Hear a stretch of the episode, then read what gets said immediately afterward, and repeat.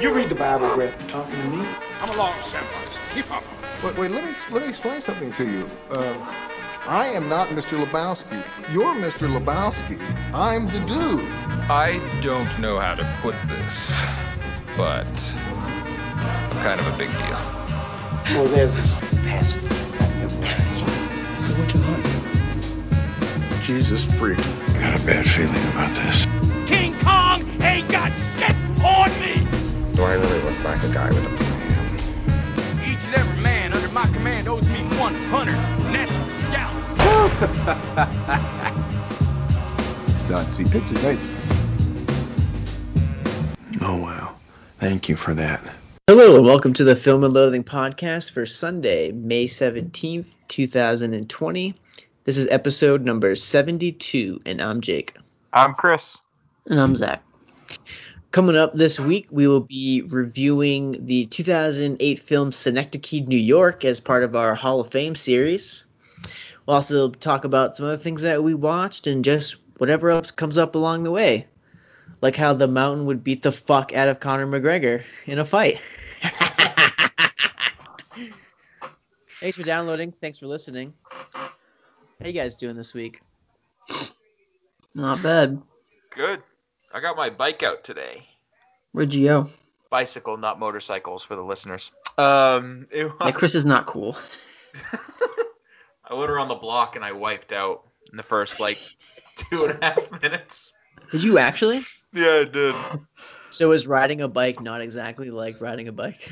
it it took some some catch up before I finally got going because what happened was is we live off of this Riverside Street and then like two houses down is uh, Forest Avenue.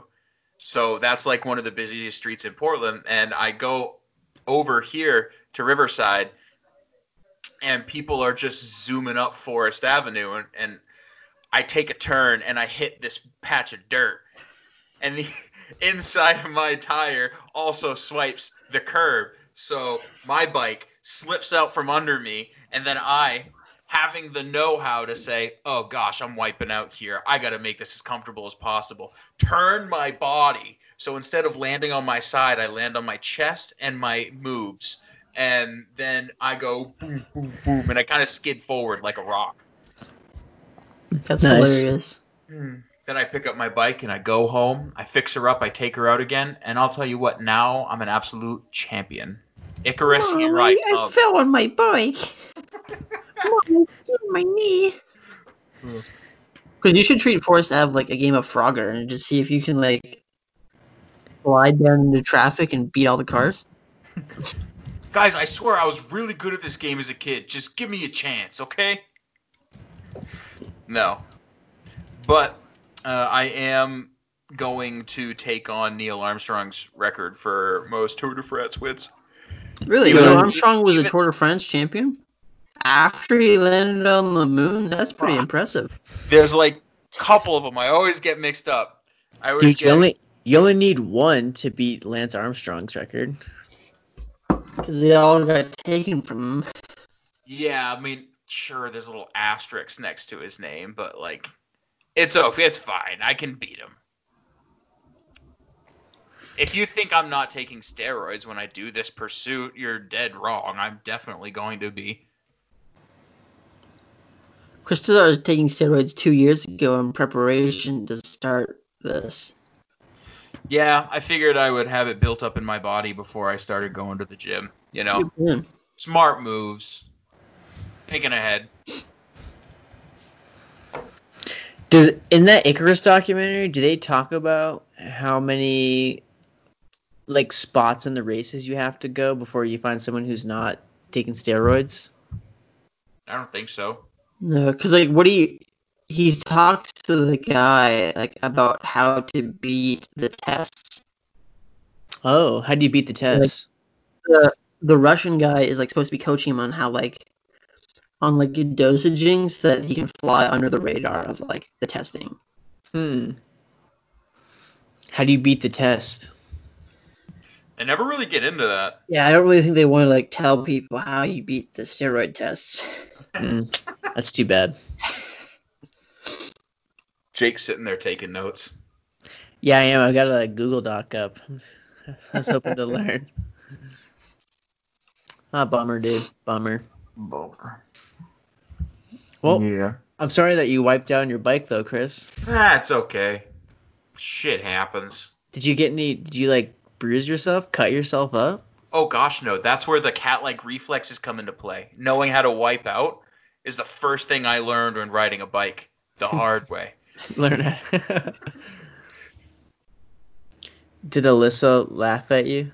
She wasn't there, thank goodness, because I went down the block. Well, when you told her about it after the fact, did she laugh?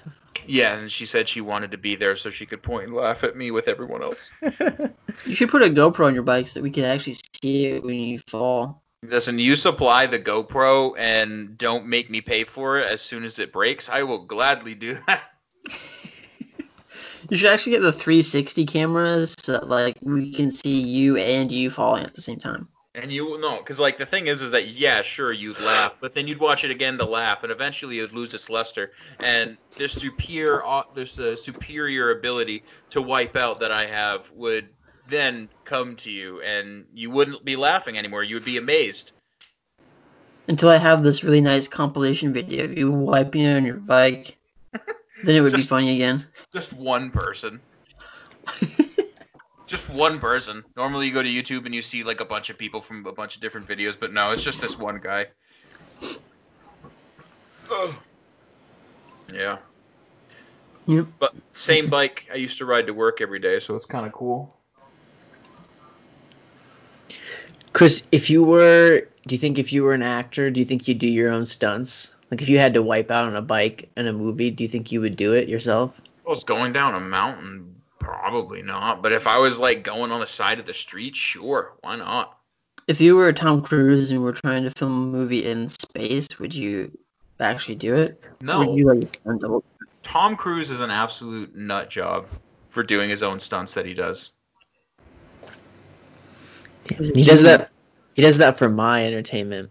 He Yeah, doesn't no. have to, but he does. No, he goes the extra mile, which good for him on the Mission Impossible movies. Unfortunately, just about everything else he's done is absolute garbage, but I'm really, okay. I'm really intrigued about what this means about him filming a movie in space. It's gonna be amazing, whatever it is. He didn't go to space. No, he wants to.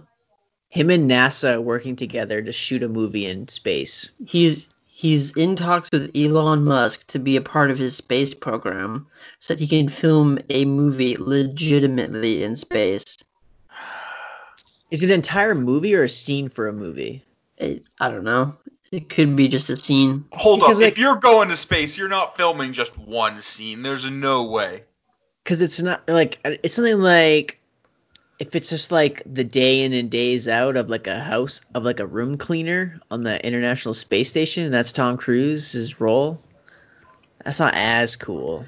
Do you really think Tom Cruise would sign up to be a cleaner in space? Maybe if the cash is right, you know, he's got to funnel that money into Scientology. I hope it's about him David, flying to the moon so that he can destroy Sputnik so that America can be number one in space.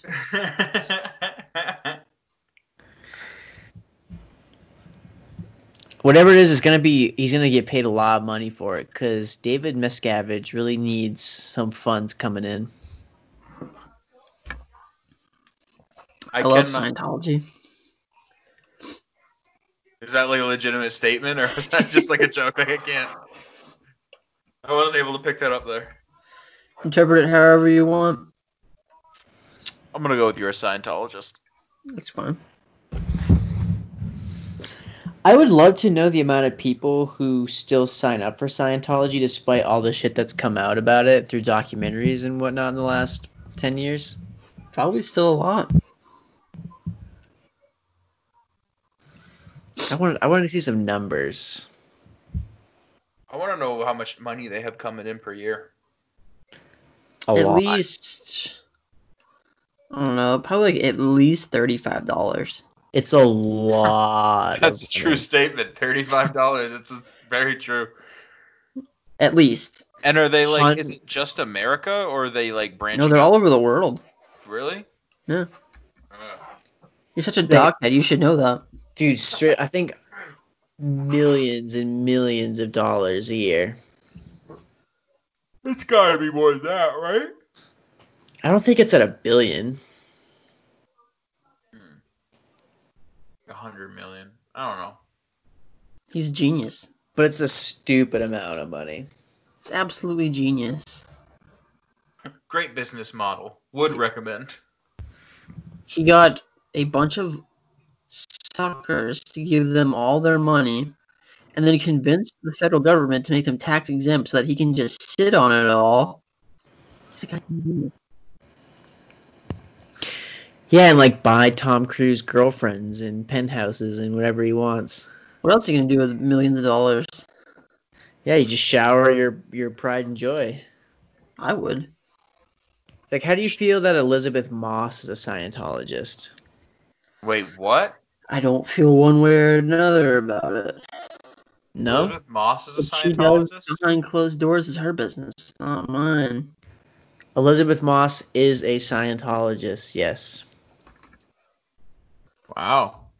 Look, I got four dogs to worry about. I can't be worrying about what Elisabeth Moss is doing in her home. Listen, Don't I don't a shit. care. I don't care if they're Scientologists. I just want to know what do they know that I don't. You have to join to find out. That's the thing is that like is it worth the like monthly subscription or whatever for like even temporarily? Is it one of those situations where like once you're in you're in and you can't get out? Or See, is it like That is something that only you can answer. You'd have to sign up and start figuring out if it's worth it or not. is this like my, nothing never mind. is this like is this my next mission? To infiltrate Scientology? Wait, your next mission? What was your first one? Oh shit, I've said too much. It would be really cool if they could do like a like a trial program, like they do like Netflix or something. You could do it for like a week free, and then you had to opt out. That sounds like a good idea. I feel like they would make a whole bunch of money that way, even from just people who are curious. Which You're gonna make of, a bunch of money from free week trials. yeah, speaking of, I fucked up and forgot to cancel my Apple Plus, so I got charged for the month. I got a whole year for free. I canceled it as soon as the movie was over. I meant to do that, and I was like, yeah, I'll remember, and then I did not. So now I've got Apple TV Plus that I've not logged on to once. I set a reminder so that it will notify me on the, the exact day that I'm supposed to be charged, and then I will cancel it. Even if I don't watch anything, I'm going to keep it for a full year. You're Is not going really- to watch anything. There's nothing. There's not going to be anything that goes on there worth watching. Are they doing movies or is a lot of TV shows? Does it look like Tim Cook to you? I don't know. The only things that I've seen advertised for it are like original content. Yeah, Maybe I want to watch the new M Night Shyamalan series. Yes, I don't guys. Yeah, this guy's a really good fucking podcaster. Trying to throw him, trying to throw him questions, get some conversation brewing. What am I fucking Tim Cook? Next I don't question. know. Look, I'm not answering questions that you could easily find out yourself. 'cause You are still a subscriber. You could just go look to see what they have. Again, it- we're Now, running you said- a podcast here that we're recording, creating discussion. It leads into more discussion. So we I didn't realize our so we our kind of just discussion show was up a about roadblock like the Apple "I'm not fucking TV programming. I'm not Tim Cook. Apple just- TV and loathing. This is what this is now, I guess.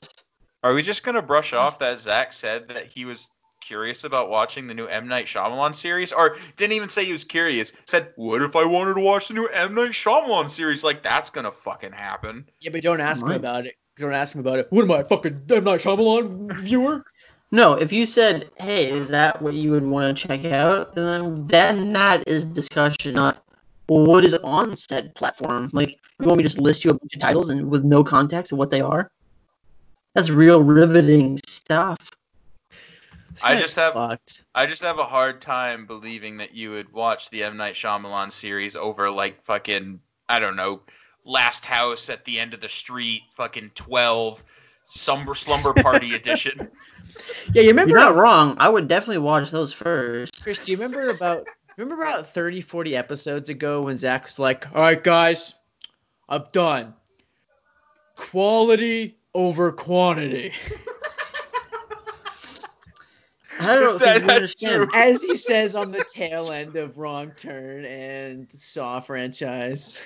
The term equality is subjective. If you notice, I've been watching less and less stuff. So I I'm see. not wrong. I see. Fair enough. I also can't wait to ask you at Hi Alyssa at how many movies Zach that you watch that you hate, but then also give them hearts on Letterboxd. Probably none. There's no films that you hate but give it a heart. I, I yeah, that's probably true. Yeah. Hmm. That's really interesting. It's interesting Because- because now he thinks he has examples. No, I know. interesting. I Why know would, why wouldn't you just- why wouldn't you just ask me? understand what he has. Because I when I because when I looked up Synecdoche, New York, you had a heart next to it. Eh, I never said I hated it. I just said I'm not really a fan. Um, you were borderline suggesting that you hated the movie. Mm, We were talking about it. Reread the tapes. Show me the tapes. Okay, I said I was thinking about okay, let's just go it out to read it verbatim, but I said Synecdoche, New York for the review, and then your immediate response was, "Oh, fuck off." My that is in direct response to Snake New York is exactly the type of movie that I would expect you to pick. Then I say, "You don't like that movie?" Question mark. Zach, don't let this persuade your decision. We can certainly still discuss it, but it ain't getting in, bud. I stand by that. Synecdoche. Okay, next thing. Am I, is my vote that we're going to be the only one that's remaining secret here until the end? Next, next thing. Synecdoche would be good conversation, but I know that I'm not a big fan of it. There you go. That's not hate. That's not a big fan of it. Oh, so a lot of movies you're just not big Oh. fans of. They still get hearts on Letterboxd. Do you know why it got the heart? Why? Why did I get a heart? Seymour Hoffman. It's like I would I liked that part of it. And the burning house. I like that. So boom, What? there you go. That's not worth whatever. You're fucked. Hey, what I do with my hearts is my own fucking business. As will be neg- reflected later with my star rating. I don't hate this movie. You borderline sounded like you hated it. Hmm. These are a lot of uh, conditional terms that don't really provide solid. proof I hate this movie. Do you know the definition Borderline of and beyond a sound like. reasonable doubt, Jake? I could say beyond a reasonable doubt that Zach d- hates this movie. And yeah, he's just willy nilly tossing out hearts on a Letterboxd. Fuck it. You know, they don't mean anything. They don't do whatever I want. What am I, fucking Tim Cook? What am I, the creator of Letterboxd? I don't have to behold to some stupid rule. Except you created a rule that you can only have two sixes a year, and if they are sixes, there have to be number one and two of the year. Sir, I didn't create that rule. Whoever invented mathematics created that rule.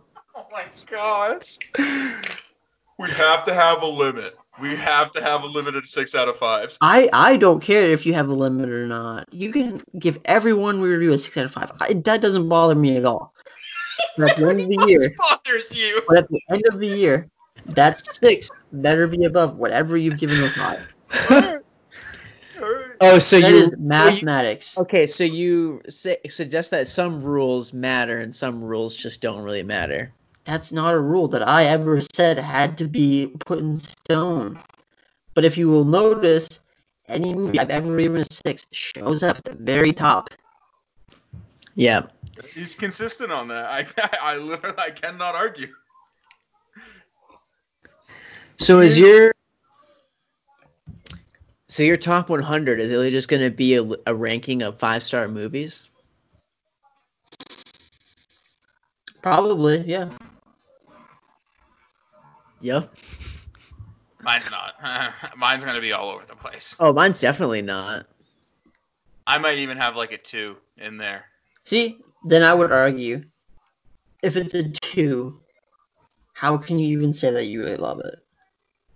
Zach, what was that series that you were watching before Saw? Slumber House Massacre. Slumber Yeah, I love them. Was there not one in there that you said was a bad movie, but you enjoyed? It's possible. I won't say I didn't say it. So if you said it was bad, you would rate it poorly, but you enjoyed it. No, no, no. Because I enjoyed it, I would rate it favorably. Oh gosh. All right. Because that's what my star rating is a reflection of. How much I enjoyed it. Before we hop I'm out to be into- some critic who just is doing it based on its merits. It's what I enjoy about it. All right. I have a hard time believing that you would rate any of those movies favorably, but that's okay. I am have reason to believe that there is beyond a reasonable doubt that you would rate that movie poorly. I think you're wrong. I'm gonna go fill up my water bottle before we hop into Syndicock, New York. All right. He looks so good purple. I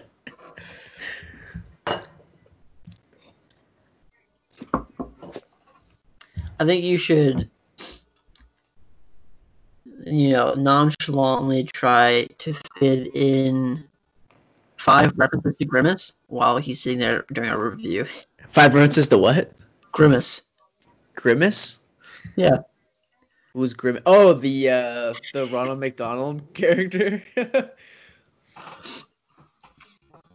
what was that? Oh shit! Do you remember being when we were younger that there being that Ronald McDonald adventure movie that we watched? Yep. What was that movie? I have no idea. That just came back to me when you said that. Was it the Wacky Adventures of? No, that can't be it.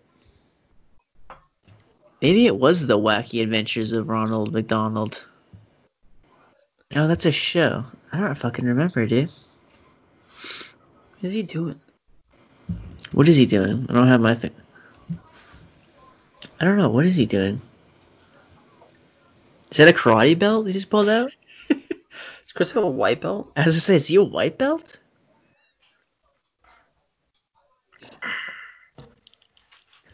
Was that your white belt in karate you just pulled out?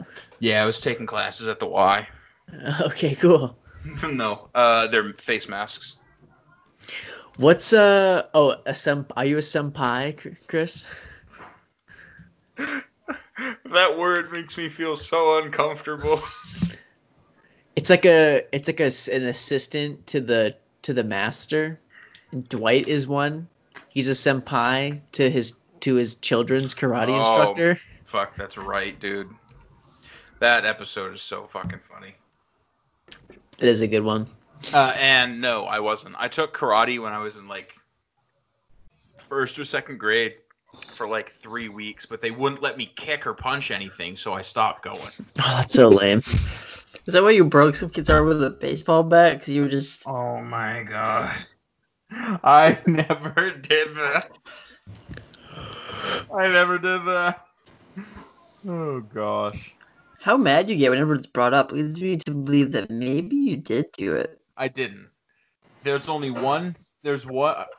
I broke Chippy's wrist in football. I sprained Avery Wallace's arm in football. Chris, you're pretty aggressive. I sprained some kid's tailbone playing uh, tackle football once, and then that was about it. The, the, the okay, I remember how this whole shit started. Okay, I was sitting on a bus one day with Ben Tyre, and we were on our way to school, from school, whatever. We were on the bus, and I'm sitting there talking Already to him. the details are muddied.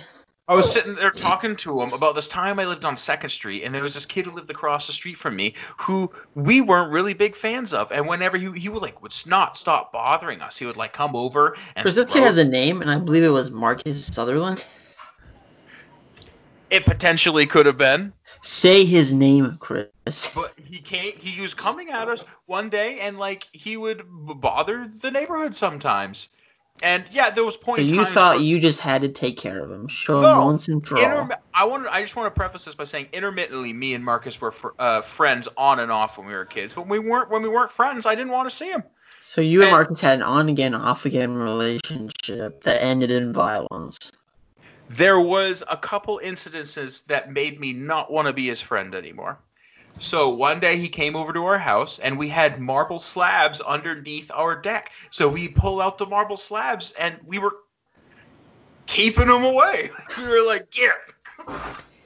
And then I told Ben Tyre that, and somehow it got twisted into breaking his arm with a baseball bat, which never happened. It never happened. I like my story more than I like yours. Oh, I'm sure you do. Because I've been told that I broke some kid's arm with a baseball bat since I was in fucking like second or third grade. oh my gosh. It's a perfect segue. Yeah, you guys ready to talk some Synecdoche, New York now? Set the scene. All right. So Synecdoche, New York is written and directed by Charlie Kaufman. Stars Philip Seymour Hoffman, Catherine Keener, Tom Noonan, uh, Michelle Williams, Jennifer Jason Lee. Uh, the plot synopsis is a theater director struggles with his work and the women in his life as he creates a life-size replica of New York City inside a warehouse as part of his new play. Chris, what did you think of Synecdoche, New York? First off, terrible movie title. I just wanted to get that off my chest real quick. It's terrible. Okay. I Well, know. I mean, not exactly. I, I'm It's actually a pretty fitting movie title. I'm not saying it's not fitting. I'm not saying it doesn't make sense. I'm just saying it's dumb. Synecdoche, I've been thinking about how to pronounce that word. I've even gone on Google and I've pressed a button and I forget how to pronounce Synecdoche. And then, you know, I have to relook it up every single time I come in contact with this movie. Wait, so because of your struggle to grasp the English language, it's a terrible movie title? It affects my viewing of the movie title, yes. It's a bad movie title. So is so is the town Schenectady, New York? Is that a stupid name for a town? yes, dude. I would agree with Yes. him there. That is a stupid name for a town. It's a stupid name for a town. It's a stupid name for a movie. Anyways. Dude, Jake, what the fuck? What? Do you see what I mean now? Do you see why my initial statement of "oh fuck off" is now more uh more meaningful than ever? What the fuck? Jake, why? I think it's an amazing movie. It's not amazing, first off. In the first part of the movie, it it seems very just doesn't take itself seriously. And then towards the end, it takes itself very seriously. Uh, yeah, it deals with some very dark themes, and it's interesting at points, but it's disgusting in the beginning. Not even an enjoyable like way, in a way that makes me want to pause it, walk away, and come back to it once I'm able to come back to it Wait, what are you referring to? The whole entire thing with like his sickness and you see green poop and you see him going through his poop his pustules on the side of his face him digging at his skin. Like it's just gross. And i don't get the whole thing about the house on fire. That was not entertaining to me at all. We can talk about what that might mean. i was not a fan. Although i do love the acting performances. I thought they were absolutely fantastic what Well, I already knew what I was getting myself into. I mean, I hate to say it, but like, I'm pretty much in agreement with Chris here, which usually doesn't happen. I'm not really a fan. I think in its best moments, this is Charlie Kaufman doing his best impression of Spike Jonze, and in its worst moments, it's utterly unbearable. So, yeah, it's I. But like Chris said, I do love the performances. Seymour Hoffman's great. Tom's great. I like Samantha Morton. Um, but I mean, I do agree with Chris that the beginning of this movie, and for most of it, I mean, for the most part, I like the humor, and but the humor does give it this tone of like it's not taking itself that seriously, but then the end is taking itself very, very seriously. Well, this movie is a masterpiece for so many reasons. Um, if we were doing our top 50 of the decade from 2000 to 2009, it would be in the top three easily. Whoa! Wow! Easy, I- easy, wow! Easy! easy, Oh my god! Yep. easy. Uh, there probably there will be blood would probably be in there. Uh, definitely Synecdoche, New York, and I don't know what the other third one would be. I don't even know how you can say the name of this movie in the same caliber as a movie like It Will Be Blood. Well, so I think the genius thing about the movie is that I think it works on a lot of different levels, and I think that there's a lot of different ways to interpret it. And I wouldn't say that any one way is the right is right or wrong.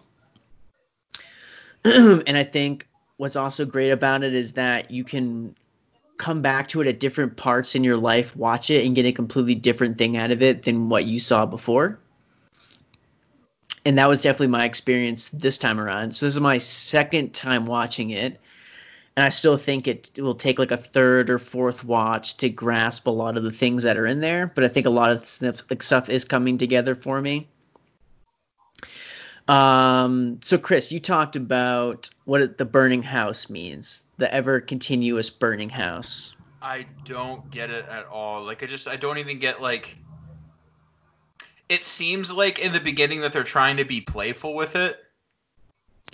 And I don't get why. I don't get well, its it definitely. Well, I mean, it definitely is obviously, you know, it plays for a joke, of course, at first, like this, Yeah. i- like this ridiculous sort of um, surreal imagery.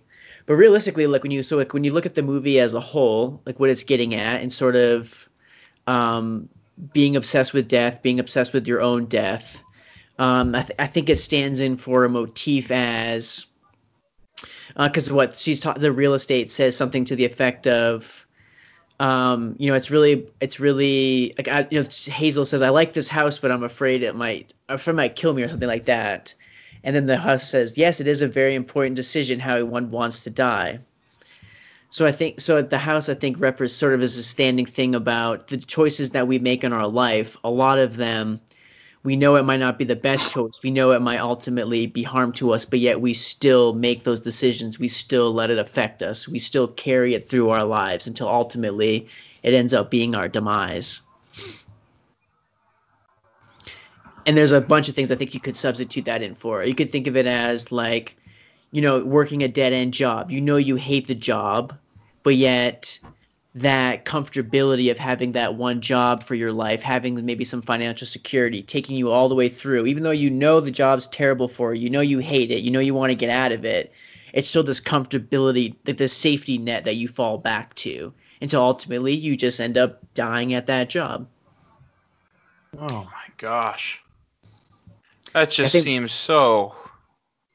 Wow. It just seems like such. No, no, I'm going to say it's a reach because it makes 100% sense what you're saying. It just. It doesn't seem apparent in the movie that that's the case until the end when she dies. Yeah, I mean, I think there's a lot of things that there's like some dialogue that like comes into important, and then I think just like I think you have to like I think what's hard about this movie for certain to grasp is like I think you really have to take steps like a step very far back to look at the things as as a whole, right? I mean, and that comes back to to the to the you know synecdoche, and you know the you know meaning that parts of the whole or parts parts of the whole describe the whole or vice versa. So I think you really have to step back to understand the whole of it, and then you can go in and start seeing these little things scattered throughout that help build that narrative. Ugh. It just seems so off-putting. I just, it's just like, and there was, there were, I can say that there were like redeeming qualities of the movie. Like I, I loved in the end when it took itself seriously. I was a big fan of that portion. Like in the very last sequence, from the moment he decides to take a step back from being the creator of the play, and just go into being a character of his own creation. That everything from that point on, big fan of. Granted, See- it was like the last like ten minutes, I would say. I think, right? But I I agree with you that that is probably the best part of the movie. but at that point, it's already like so far gone, like lost me that like I don't care. Like, I think the number one thing about this movie, like that sits so negative with me, is that like I just don't enjoy watching it. I don't understand how like this is a movie that like you would want to revisit. Like I saw it the one time, it was like okay, like, and then I see it this time, it's like this is not a movie I ever wish to revisit. Really? Because I think there's like so much packed into it that I want to constantly rewatch it to like look for little things and like piece it together, figure it out. I guess I think the movie thinks it's deeper than it really is. I I think the death stuff is spot on, but I think that's pretty much all it's about. What? It's all about the cycle of life. It's all about death's connection to birth and how for most of all of time you spend your life either waiting to be born or not existing at all. And like there's just a of time in between that where you actually are alive. And like that's basically what the movie is getting at. It, takes the longest, most convoluted, most unpurposeful, like sorry, unnecessarily purposefully confusing way to get there. And I just can't get behind it. I mean, I think that's that's like I said, like I think there's a lot of ways to interpret it. Like that's one way to interpret it. I think another like another way thing to look at is like what happens like what happens to somebody when they become so obsessed with their work and like the negative consequences that that has on one's life. And like the pursuit of perfection and how that pursuit ultimately ends up in something that's imperfect. Well, it just doesn't seem like his attachment to his work affects his life negatively. How does it not affect his life? He lose he's like he he loses two marriages he has two children one of which he confuses for the other daughter there's another daughter who dies from cancer and he never sees them I would argue that he his, can't have a he can't get an erection without crying I would say that his first relationship wasn't over because of the uh, his his work. no it totally is done Why? How? oh as a look i think but he i think he's always on the pursuit for something perfect like i think even with his street what is it uh not streetcar named desire but the first play Death that of he a does. salesman. Death of a Salesman. Thank you. Like that, like I, there's definitely like I think something like he like wants it to be perfect and amazing, and his wife like shits on it. Plus, like her life as an artist, like in her pursuit of perfection, like in her career takes off while his, like I think he still has a successful career, but I don't think it's where he wants it to be. Yeah, but I don't understand how that's his work ruining his life. I Mm, think that's just him. maybe okay, maybe in that beginning point, but definitely once he starts to take on that play though, like he definitely yeah. loses that marriage, he loses connection with his family. I yeah, no, definitely the second portion. Like his work becomes his life at that point, and he has a hard time not distinguishing one from the other because he seems to be very, you know, attached to the idea of what's reality and what isn't, which is would have been an interesting place to go, but I'm glad they didn't because it would have been very confusing. But I don't know. I feel like his attachment to his job, which then became his life in the second relationship he had, was ultimately the downfall of the relationship. But I would still argue that it wasn't a relationship he wanted to be in in the first place. So that was something of his own choosing that was again his own fault, not the fault of the work itself. Oh, I don't know. I didn't get that. I got that his obsession with this play and like, because like right, he's like trying to perfectly capture life. Like he wants to capture it so badly that he ends up it ends up being a detriment to his play because the more the more brutally honest he tries to be with himself and about life through the play, it just becomes a, a more and more impossible task to capture thus having a negative effect on his life. I guess I don't know. I didn't really see that in it. It just kind of seemed like confusing and muddled to me. So I wasn't able to grasp that conclusion because it seems like there were moments where he wanted to focus on his personal life, and then there was moments where he wanted to focus on his work life, and then there was moments where it wanted to Well- pull back a little bit and focus on a bigger picture, and then there was moments where it wanted to really like dive deep in and focus on him as an individual, and it seemed like it was trying to do uh, too many things. But even like his personal life, like I think that was all in an effort to get back into his play. Because like right, these little things happen, but then immediately the next scene is then him trying to recapture that in the play, I don't and think how it just doesn't, and how it just doesn't work out quite the same. But I think he has a good time separating his personal life from his work life. I don't think that's the issue. Like I don't think he's letting one bleed into the other. I think Oh, one I don't know. I got that that he's that the two are definitely bleeding together. I would say one is shaping the other and then one ends up taking a, a bigger portion after at the end there once everything starts to get out of control as far as what he's trying to do with it. But beyond that, I would say that he's very he's very experienced, it seems, or he, he knows how to separate the two.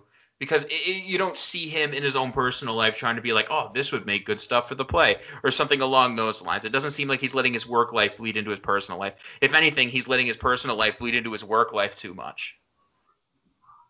Right. Well, that's the point, right? Because he's literally trying to make a play to capture the reality and the truth of life. His life. His life, yes. But in effect, he thinks he's getting at the truth of life in and of itself. The fact that I'm still confused just kind of kind of does it for me. I'm sorry. Another interesting thing that I found this time around watching it was I think one way to look at it is a movie about a person a person growing more and more delusional and crazy from the perspective of the person going crazy. Cuz if you think about like other films like normally you're through the eyes of some other character or you're like a bystander watching it happen. So you understand that, that, that that's what's happening to that person. Whereas in this movie like it's from his perspective. So you don't so you might not necessarily think that he's crazy. And he doesn't necessarily even think that he's crazy because it's from his perspective. Yeah, I was that's I would say that's one thing that was positive about it in the beginning. I was talking to Alyssa about it actually. Was like in the beginning he was mentioning something about like the two differences between psychosis, the PSY, and then the just the SY, and I was like, they do um, a good job of getting into his what's the like the thing where you feel like you're sick all the time and you have a bunch of different diseases. like a hypochondria Yeah, I was saying like they do a good job of putting you in his hypochondria. Because like you yourself are questioning whether he is actually sick and whether he is dying. Because there are many examples of things that you're you're looking at him hap- happening to him in the beginning and many like physical ailments that he has that you know easily could be symptoms of a major disease mm-hmm and he's going to see all these doctors that are giving him indirect answers, which is just feeding into his inability to nail something down, you know? Yeah, and I think that conversation's also important too because his daughter asked, well, "Are you sure you don't have both?" Yeah. Which is what you know, that was one one of the redeeming But qualities of There's the some interest. So there's a couple interesting things that I was reading about. So one is um um so there's a there's a psychological condition where you start to believe that the people in your life are being replaced by different people. So as the movie goes on, that literally happens where he's substituting people out for their own actors so that he can like step back and like watch them. So like literally people are being substituted out for other people. And then that grows and that builds up until the end where one of the things of schizophrenia is hearing voices and like them telling those voices telling you what to do.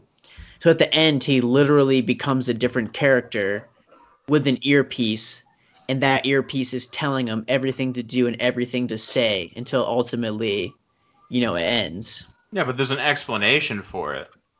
Right, so it works in the context of the play, but I think even the play, right, is is a thing of his own delusion, because you can't like you cannot do a scale a scale replica of New York in that warehouse, and then within that where in that scale of New York have the warehouse where within that warehouse you then build another replica of New York, like it's not possible. I don't know. I just kind of went along with it. I was feeding right. into what was happening. Well, like, well, that's a natural thing, right? Because if you were if you were going through this delusion, that would just seem natural. That would just seem normal. You would just go along with it, because nothing seems that nothing seems crazy to you. The person is crazy. Then it always seems crazy to everybody else. Then what was the whole thing with his daughter about how he had like a homosexual lover? Yeah, that's like that's like part of like Jungian psychology. Oh gosh, this is too much for me. so there's like so much like packed into it. I think that it's like intended to be. I mean, say what you will about whether like you should get everything you need to on the first watch of a movie, and whether it would, you know, I feel like we've had that conversation before on the show, saying how you need multiple viewings to see something. And I think Chris, you were arguing that that's stupid, that you shouldn't a movie shouldn't take multiple viewings to get it. Like you should mm-hmm. get it all in the first viewing. I mean, like watching a movie and getting the general gist of it all, even in one way, shape, or form, I feel is something that's necessary. I don't think you get that from this. If you go on one, you watch it again, and you get something else from it, and you see, you know, more less important details, and it forms a bigger picture for you, that's great. But like, yeah. I didn't, I didn't get anything locked down from and this. part like well part of me also doesn't think that this is a type of movie that you're supposed to like watch it and then be like yes i get all of that and this is this this and this and this. Like i think i do think some of it is supposed is intended to just be like a feeling to capture a feeling. Like you feel lost and confused and frustrated which is you know reflective of what Caden is also feeling feeling lost and frustrated and confused. Yeah, I wouldn't say that there's many points in the movies where he's feeling like uh, lost in an indirect way, not in like a. I don't think he feels like he's lost in his work. I feel like he's very adamant and very confident in his work that he's doing. But I feel like he feels like he's lost in life, which is why he gets that yeah. self-help book.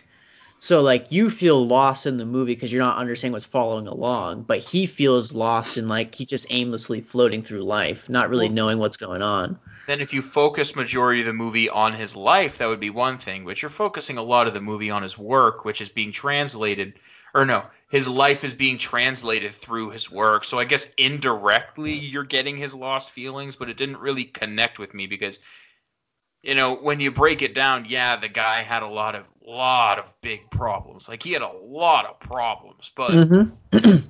it just kind of seemed I don't know. Like I said earlier, it just seemed kind of muddled. Like it just couldn't nail itself down and commit to one thing in the beginning. Do you do either of you ever feel bad for Philip Seymour Hoffman? Do I ever feel bad for him? Um. Yeah. Yes I, and I, no, I guess. Like I feel like I def I guess I feel bad in the beginning where he thinks like there's things going on but his wife isn't like is not taking him seriously. But then it's hard to know like maybe like he's been doing this for years, so she's just kind of shrugging him off. It's like, fuck, this is just something that he always does. Yeah. I felt bad when he came in contact and had that conversation with Maria, was it? Marie? What, at the very end? Yeah, the, no, not at the end, when he, like, goes to Germany to see his daughter. Oh, yeah. Because he yeah, sees, yeah, like, yeah. the tattooed photo of her, and she's like, why would you tattoo her? She, he's, she's four fucking years old. She's like, no, she's 11, dude. Which still is, like, way out of the, you know, something you should do for an 11 year old girl, but, like, I'm sitting there and watching this entire thing, and I'm like, she seems very unhealthy for any person. She seems shitty. Yeah. And then when you mm-hmm. come around and his daughter's dying because she has like cancer or no, no because her tattoos are like getting infected, which is like spreading throughout her body. And you know, this woman lied to her, saying that her husband, her dad, had like a homosexual relationship, which is why he left. When in fact they left. Right. It just seemed like she seemed like the only true bad person of this entire movie. Yeah, I guess there are like moments that I sort of feel something for him. You do you not? Never? Not once? No, no, I don't. But I was just curious. But I understand because you hate the movie, so. He just See the fact that the fact that before this that you were trying to build it up like no no I don't actually hate this movie it's just like like yeah, no, but then I hate rewatched it's it and it's, It's like, fine. I I'm getting very close to hating it. That's what you should have just fucking said to start it off. You should have just having this whole pretext of no, I don't actually hate it. Like, as my star rating will reflect. I just I don't know. I I'm not. You're both certainly entitled to think whatever you want about this movie. Yes, America. But a lot of what you're saying feels a lot like potentially reading into things to justify saying that it belongs in the top three of your top 50 of a What? I don't think I'm reading into anything at all. Like this is all there. it also just seems like a way to kind of let Charlie Kaufman off the hook for making a movie that's purposefully convoluted and ultimately just boring. I think for See, a lot of it.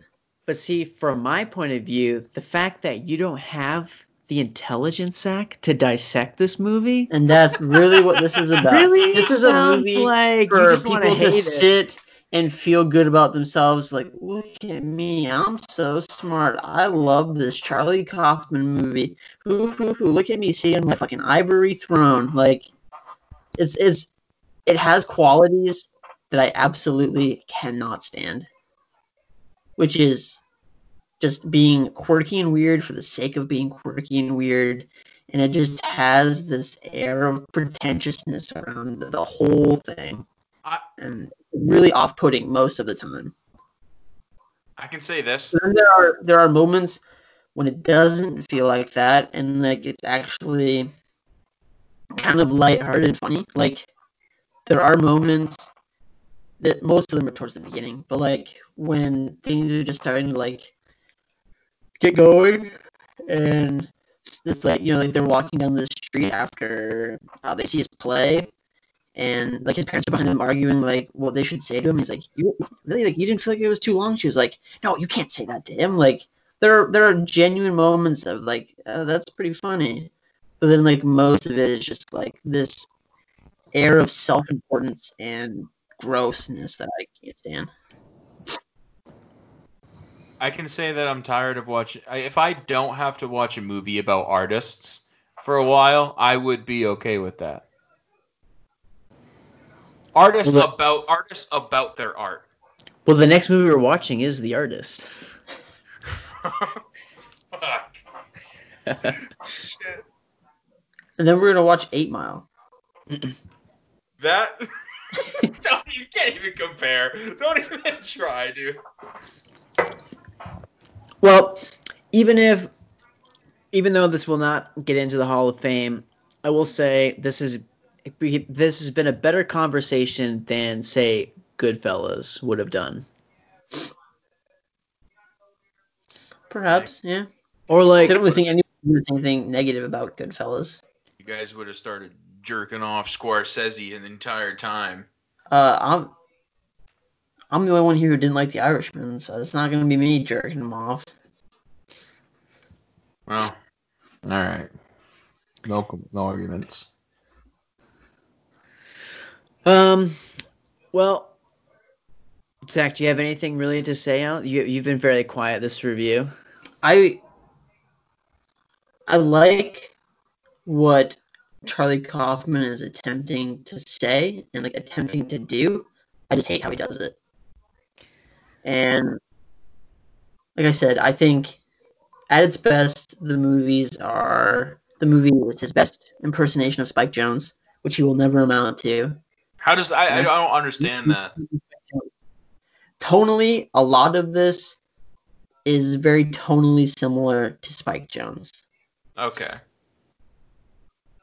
All right. But I guess that like, kind of makes sense though, right? Because Spike Jonze has directed two of the two of the things he's written.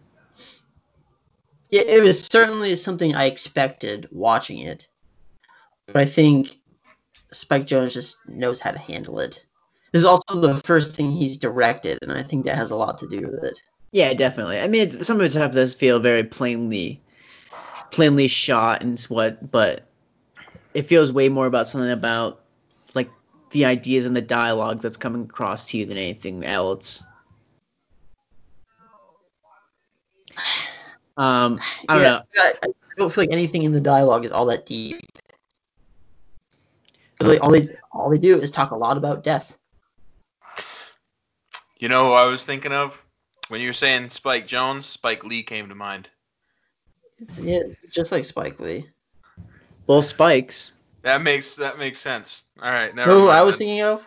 I was thinking of that dinosaur from Land Before Time. He's also Spike. I don't think of Spike Jonze when I hear the name Spike. I think of Spike Lee. I mean, he he is perhaps more recognizable. It's better. Well, I, all I can say is that I'm very happy that Chris finally watched it, and uh, I'll sleep happy tonight.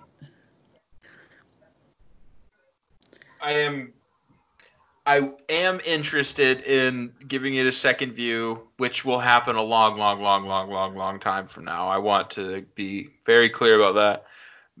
But Once you've I- matured, once you've matured a little bit. yeah, what once I you know I get my college education, I'll come back and I'll rewatch it and I'll see if there's anything I wasn't smart enough to pick up on the first time. Yeah, Chris, once you finally get that GED, you might be ready for this movie. oh gosh. Have you guys have you guys seen like Being John Malkovich or Adaptation or Eternal Sunshine of the Spotless Mind? I'm not an Eternal Sunshine fan. I've tried. I I, already I've, I already could have guessed that. I've tried to get past the fir- uh, Eternal Sunshine of the Spotless Mind, but I always get like 20 minutes in and I stop. I get to the scene like after the train ride, and then that's that. And then I always shut it off. I don't know why. It's not that I don't like like what I see. It's just every single time I'm like, it just seems like this is going nowhere. Have you seen Anomalisa? No, um, I think that's on my Netflix list though. It's, I mean, it's it's it's very similar, like thematically, but I I think it's a lot better. Well, that's a lot more. I feel digestible to me because you know, it's made out of clay, It's which puppet- which is which it's puppets. puppets, it's better. whatever, puppets, whatever. But it, it's a lot more interesting Clay to me puppets than are the same watching two people. Are you a big Muppets guy, Chris? No, uh, Sesame Street. Oh, okay, makes sense. Big Bird could kick Kermit's ass any day. No Is it because Well- it's like Yeah, it's like the mountain fighting Conor McGregor.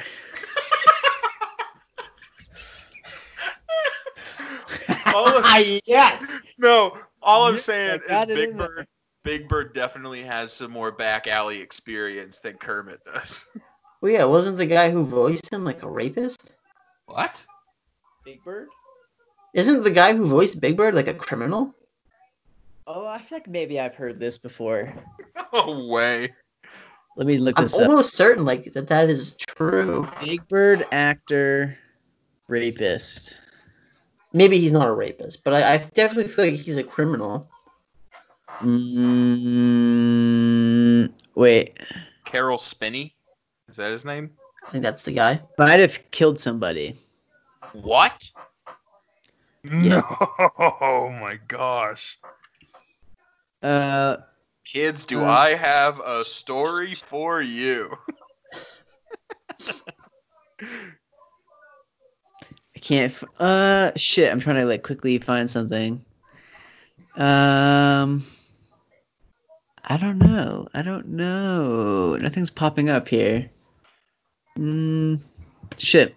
I definitely saw something like some like thing trying to get me to click on it. About him potentially being a murderer. Yeah, but I also saw something that said Mr. Rogers had like 37 confirmed kills in Vietnam or some shit. So You're not wrong. wait, Maybe what? it's not the big Am I guy. not wrong about that? Like that? Did that actually happen? No, that didn't actually happen, but like you're not wrong. Like those rumors did exist. Okay, I just want to make sure I wasn't crazy. But we can all agree that Marilyn Manson can suck his own dick, right? Okay, so so okay, so here's an article um, from 2005. First sent, first line reads: A man charged with kidnapping a jogger told investigators he accidentally hit her with his car and only tied her up because he was trying to hide the body, which was found in a shed owned by Sesame Street performer. Hold up. Um. Oh, so I guess the body was found on the property of that actor. But some other guy hit her and then tied her up, put her in the thing, and his excuse was, "Well, I had her tied up in my trunk because I hit her with my car." Yeah, so I don't. So I guess he didn't do anything, but there's suspicion about why he would be found on his property. Oh, this might have been what I was thinking of. The guy who voiced Elmo had people step forward that say he was a sexual abuser. Okay, I feel like I've heard that too He before. has since been cleared of the charges. Okay, okay. I've also heard that Marilyn Manson took out his ribs so he could suck his own dick. I that is one of the things I would actually believe. So who knows what? Who knows what? When you look at the internet. I also read that Bill Cosby drugged a bunch of women, but you can't believe everything you read on the internet. So my fucking gosh, dude. I also read that Fauci knew about the coronavirus all along and let it happen. So many, th- so many great things you can read on the internet. yeah, like about Angelina Jolie's pussy trolls. You know, there's all kinds of things you could read. So yeah, many and things. like like fucking drinking, you know, eight beers a day makes you a quote unquote alcoholic. like I read that the other day. Did you know actually that technically, like the way it's defined medically, like alcoholism, if you were to drink two beers every day of your life, you would not fit the qualifications. But if at least twice a week you had three or more drinks, you do fit the qualification. Twice a week? Three or more drinks twice a week. Or sorry, three if three times a week you had three or more drinks, you fit the quote unquote medical definition of suffering from alcoholism. But if you only had one to two drinks every single day, you do not fit the qualification for Like alcoholism. I trust him because he had to take a class. I did, yeah. you had to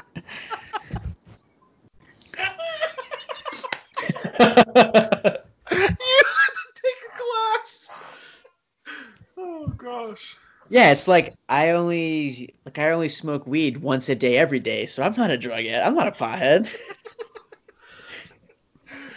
Oh gosh. You ain't smoking anymore, but you I ain't or- smoking any less. I I ordered this. Uh, I ordered earplugs online the other day. Like So for I your could- gauges? No, yeah, for my gauges, sure. Um, but like, so I could like put them in, and I could have not have to listen to anybody when I'm just like reading or some shit. Oh, that's And- why you wanted earplugs? Yeah, So you could plug out sound? yeah, sure. if that's how they work. But I ordered this thing online so I could put it on my keychain so I could carry them around with me everywhere. And I got this little jar. And I got the confirmation email saying that they arrived. And I looked at the little jar and it was just like a portable weed jar. yeah, that's what it looks like. apparently.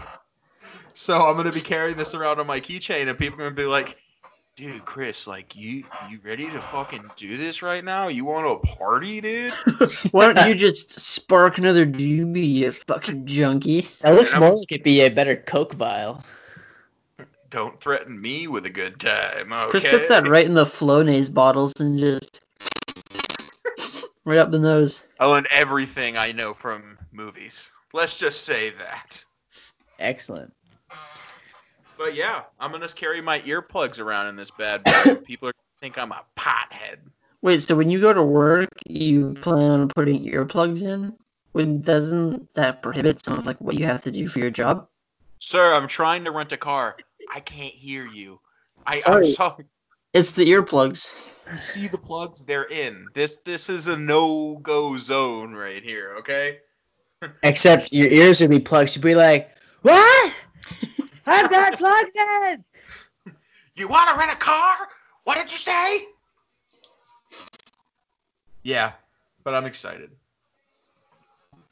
Um. All right. Well, circling back, let's just get this fucking over with. Um, star ratings for Synecdoche, New York. Two. You're a pussy. You want to give it a half star? Just fucking do it. I'm not gonna. Just fucking do it, you pussy. I'm not Just gonna. it. Just fucking do it. Um, oh, the two and a half. Look, you guys are cowards. Such cowards. Two and a half. I You said there were redeeming qualities of this movie.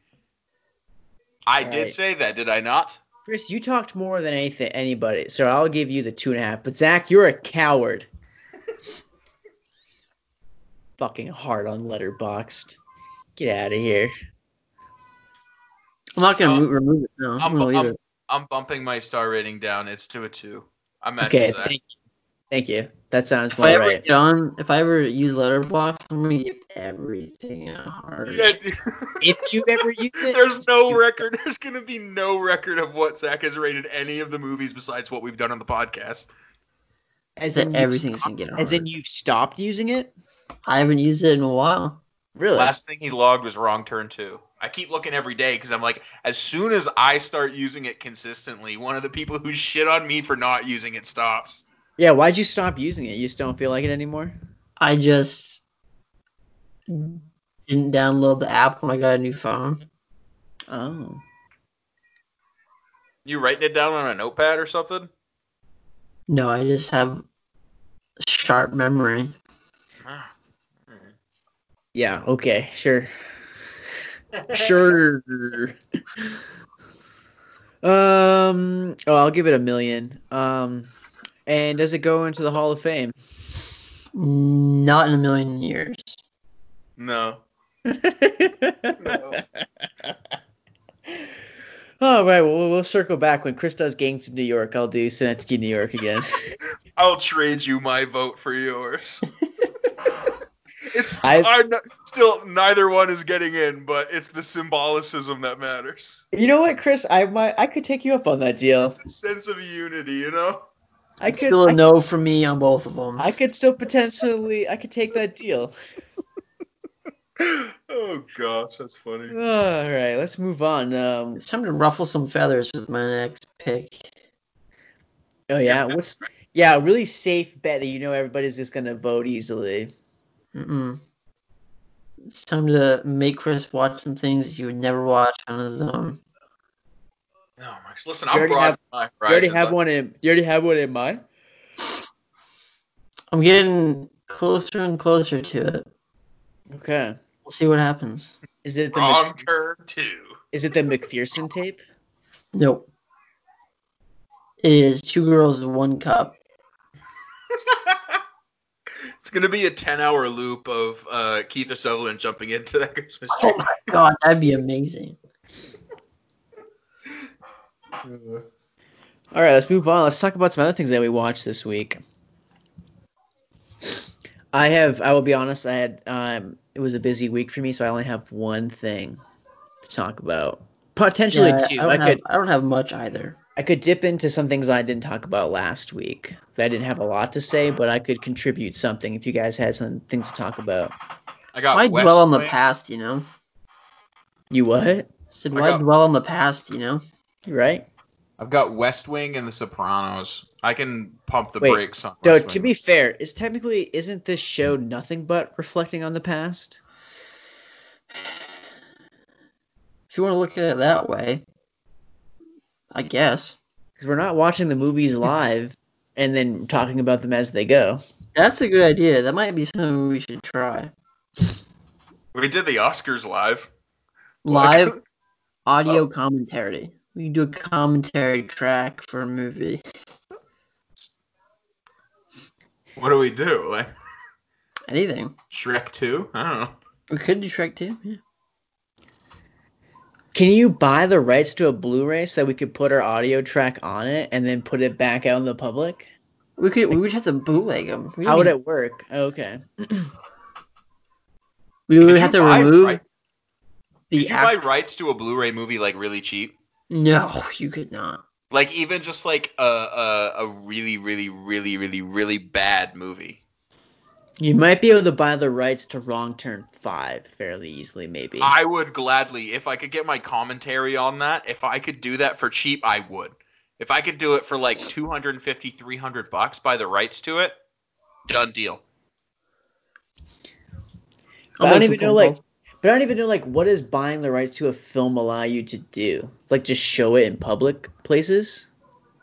This is why we bootleg it. We can do whatever we want to it.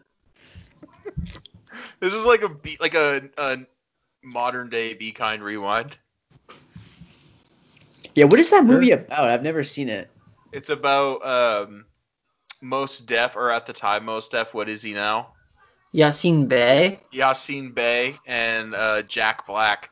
Oh, like Jack Black runs this like, or no, Yasin Bey runs this um, rental movie store, and Jack Black goes in being magnetized, wipes out every movie clean, so they film their own movies of the same exact plot and characters, Oh. and they just remake it, and then people in the neighborhood are just like.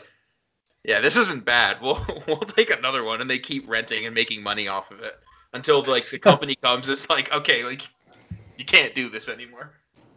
That's pretty funny. Yeah. Well, what'd you guys watch then this week? I watched the rest of season two and season three of Dexter. Did you really? Yeah. You're really pounding in on that. Well, season three is not very good, so I want to get through it. How many seasons But are season- there total? Eight. No shit. Not even halfway through, Zach. Are you still committed? I'm halfway through season four, and this is so far the best one. Season four is always the best season of any TV show. John Lithgow's in it. He's he's the best. Oh, interesting. Oh, that's right. He's Dexter's father? No, he Okay. is a other serial killer. Who Dexter admires, right? Kind of. He figures out that he is just like Dexter. Because Dexter has doubts that he can be a serial killer as, as well as a husband and father. Then he finds this other guy who is doing the exact same thing and is like, He's like, oh, I can have those things. So it's his mentor. everyone needs a role. So, I don't know. I haven't gotten there yet. He just figured out this guy is married with uh, kids. So,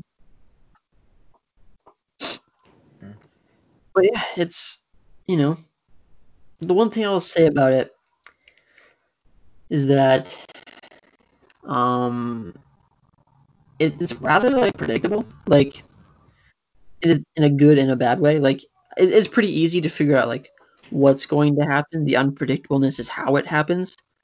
So like someone starts sniffing around and like finds some stuff about Dexter, and you're like, okay, well he's gonna have to kill this person. But the surprise is like, oh, how's he gonna do it, and how's he gonna make it look like it wasn't him, and all this stuff. Which is basically like he is caught in the act by a guy, and the guy is like they like become friends, and the guy's like a district attorney, and he keeps feeding him like criminals, and is like, hey, you can kill this guy, and hey, you can kill this guy, and it's like, you know, eventually he's gonna have to kill this guy because he knows too much about Dexter, and it's just, well, how's he gonna do it? 'Cause this is a very powerful man in the city of Miami, so what's gonna happen? Hmm. That does sound intriguing. There's a lot- Dexter's, that's just like Breaking Bad to me. I've tr- I, I've tried and I've wanted to, but I've never actually done it. I I would say it's very similar in a way, like you know, they get themselves into these predicaments that's like, well, there's no way you can get out of that. And it's like they find some way to because the show would be relatively boring if Dexter goes to jail in the second season. So That's true. Arguably, and arguably, you don't have a show anymore. that's true.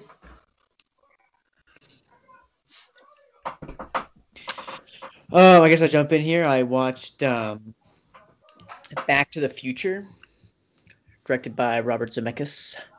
And believe it or not, Chris, this is my first time ever watching it. Seriously, Seriously, never seen the Back to the Future films. what'd you think? It's got this charm to it that like it's hard to not like it.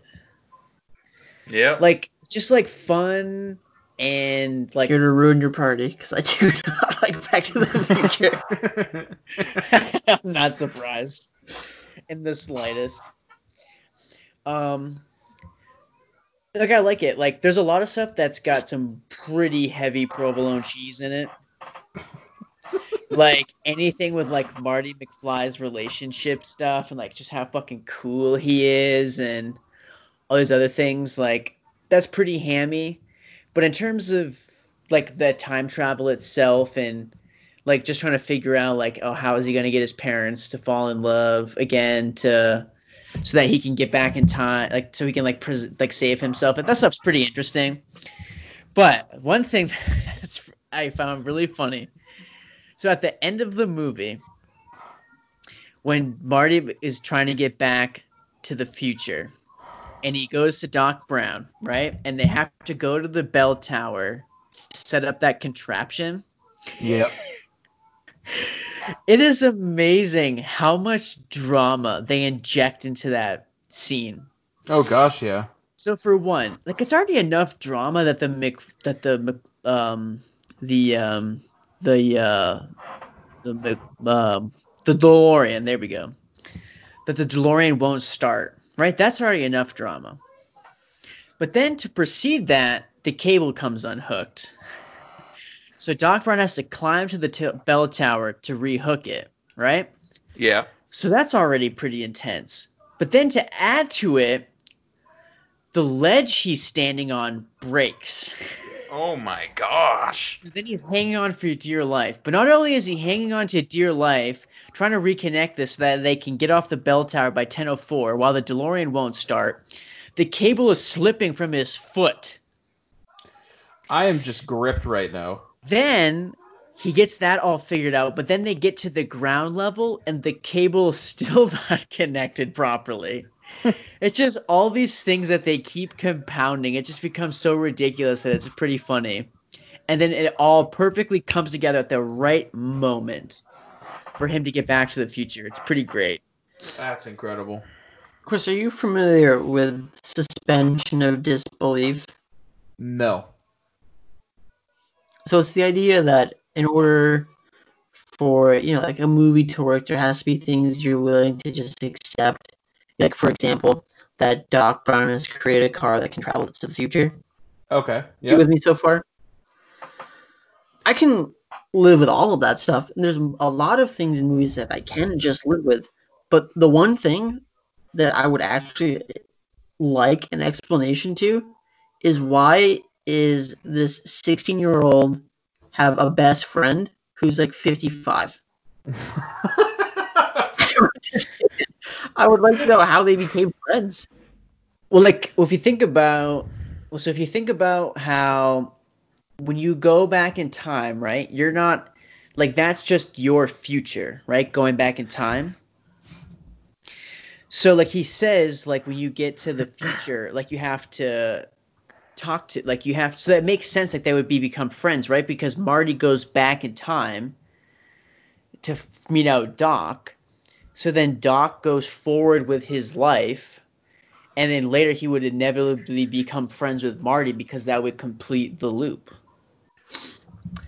Yeah, but I really don't want to have to put that together myself. I would just like a little bit of explanation, like how do these guys even just just how they met? Listen, You I've know how they you can kind of guess how they or well, I guess you don't know how they met at the beginning, but it kind of makes sense that they would have to meet and be related just because of the whole. Essentially, so what gets me thinking is like when Marty goes back in time, you're just essentially creating this everlasting loop, right? Because Marty comes back and sees his past self going back in time to then start it all over again, right? So wouldn't thou that Marty be on the same trajectory that he is now? He's just ahead of it. So like, isn't it? A, wouldn't this create creating this loop? It's basically Interstellar. I really like that comparison. Right? know- am I wrong in thinking? Am I wrong in thinking about this? No, But I wouldn't mean, wouldn't that mean that no matter what Marty does for his parents, that Doc Brown is always going to die? But he doesn't die though. We get shot, Yeah, but he doesn't die. and if all he does is continue that loop, he's always gonna get shot. But he doesn't. But he doesn't die because when Marty goes back, he writes him the note, and which then Doc couldn't help but read. So he wore a bulletproof vest to that first meeting, which meant this has been a continu- This has been looping. He breaks rule number one. You're not supposed to meddle with things. He's not supposed to do that. Everyone knows that. It's true, but he does it, and Doc Brown doesn't heed his advice because he reads that note. There's a lot of things like, like that are very 80s that you watch them now and you're just like, oh, that's kind of weird. That like his mom like wants to fuck him really bad and that like he has to save her from being raped and like Or just like how cool it is that like to like play in a rock band at your high school talent show. stuff like that. Like, it's like part of me thinks that like Robert Zemeckis didn't get that chance, and this is him living vicariously through that. He definitely was a big loser and this is gonna be like, I'll show them how fucking cool I was. This is my it also chance. s- it also seems crazy that his parents are the creepy guy from Charlie's Angels and that girl, and then Marty McFly grows up to be this really hot, sexy, cool guy. yeah, there are weird kids out there like that though. That that's that's actually happened before. Name two. I'm not gonna publicly say people are attractive. you kidding me? Or say what their name rhymes with. Okay, no. No. Is your own girlfriend one of them? Are her parents really weirdos? No. Uh, my girlfriend's not even that hot, actually. They're, de- they're decent looking people. Oh, okay. Oh, you think Alyssa's mom's hot, dude? gotcha. I'm not even gonna touch that. I'm not even gonna touch that. Gotcha. Yeah, because friggin' him making one of the most iconic movie of the 80s wasn't good enough. He had to show everybody how cool he was through a movie. Oh yes, very quick to change the subject. Okay. Yeah. You know who did the score for this movie? Huey Lewis and the News. Alan Silvestri. You know what else he did the score for? Planet of the Apes. The Avengers. Oh, that's right. Oh. So Zach, you don't like Back to the Future though? No, not really. So that's interesting because on January 24th, 2018, you gave it five stars and a heart. That's really interesting. Hmm. I'm a mystery. What can I say? Huh. Really interesting. Very interesting. I do want an explanation to the old man best friend thing though. Yeah, it's weird. Like, do his No, parents do, do his parents know about him? No, Doc Brown. Does saw- Doc Brown come over for sleepovers? Like, Doc Brown clearly do had they to have a regular him out. relationship? Was He this had to seek him out because of the loop. did this start off as like some sort of internship or something that from from there became something else? I'm telling you, man, it's because of the loop. You don't know that from the beginning though. Yeah, exactly. The first ten minutes, your first thought should be, why is his best friend a hundred years old? I definitely did think that, but then by the end, it makes sense because it creates a fucking loop. Oh well. You know my why favorite is the, part of the why entire is the coolest is? kid in school? Why, if he's so cool, why is his best friend this a hundred year old disgraced scientist? Because of the loop. Well, in that scenario, Doc Brown's not even his friend. He's just using him because he has to. No, Marty's using him. This movie's fucked. You know my favorite part of the entire Yeah, but, movie is? but five stars though. Five stars in the heart. Yeah. Yeah, I love it. Yeah, love it. Yeah. Sorry, Chris. What's your favorite part about Back to the Future? Doc, are you saying it's 8:05? I'm late for school. Oh yeah, there's a lot of cheese in it. Good flick though. Good flick. You know what's fucked about this? Let me tell you. What's fucked about it? So, the same guy who is so willy nilly with his star ratings and put six out of fives at number like 13 of the year is so quick to hold everyone to what they give a movie, but he doesn't hold himself accountable for what he gives a movie. I've said I'm put six out of fives Okay. wherever I want. no no Who no gives no a no no no no no no. Let me hold this person to something that they rated stop over right two here. years ago. Let's stop it right here. Because let's take the Beach Bum for example. That's a six out of five for me. I'm not currently to this day being like that movie's fucking garbage. You know what? You know what's so bad about it? Okay, so maybe I put it number third on my top ten list of the year. Big fucking deal. It's not like I'm saying that it's a shit fucking movie. I never Well, said that. I just said I just said I don't care for it. Okay. Okay. Sure. Oh, yeah, You it's the same. in two years? Yeah, it's you don't think same in two years it's possible to reflect and be like, yeah, yeah, you know what? I'm not that crazy about it. And then just my first thought after thinking that is not immediately like, oh my god, I have to go into my Letterboxd account and change my star rating from a year and a half ago so that nobody knows I gave it a five when I'm going around now saying that I really don't care for it. Like, it's not really my No, my you should at least thought that you should at least head. rewatch it within two years and then be like, oh yeah, no, I'm right. All those things I was thinking about definitely doesn't hold up. Yeah, you're right. I don't. I definitely don't like this movie. Then you can give it a fresh rating, a fresh review, Nope. My time is valuable. I'm not wasting it.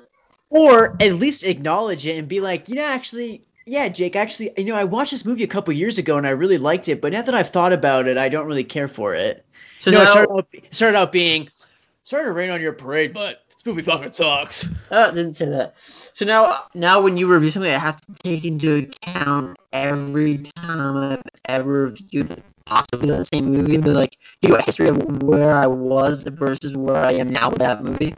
There might be some good pretext, you know, since we're running a fucking podcast talking about movies, creating content to, to discuss.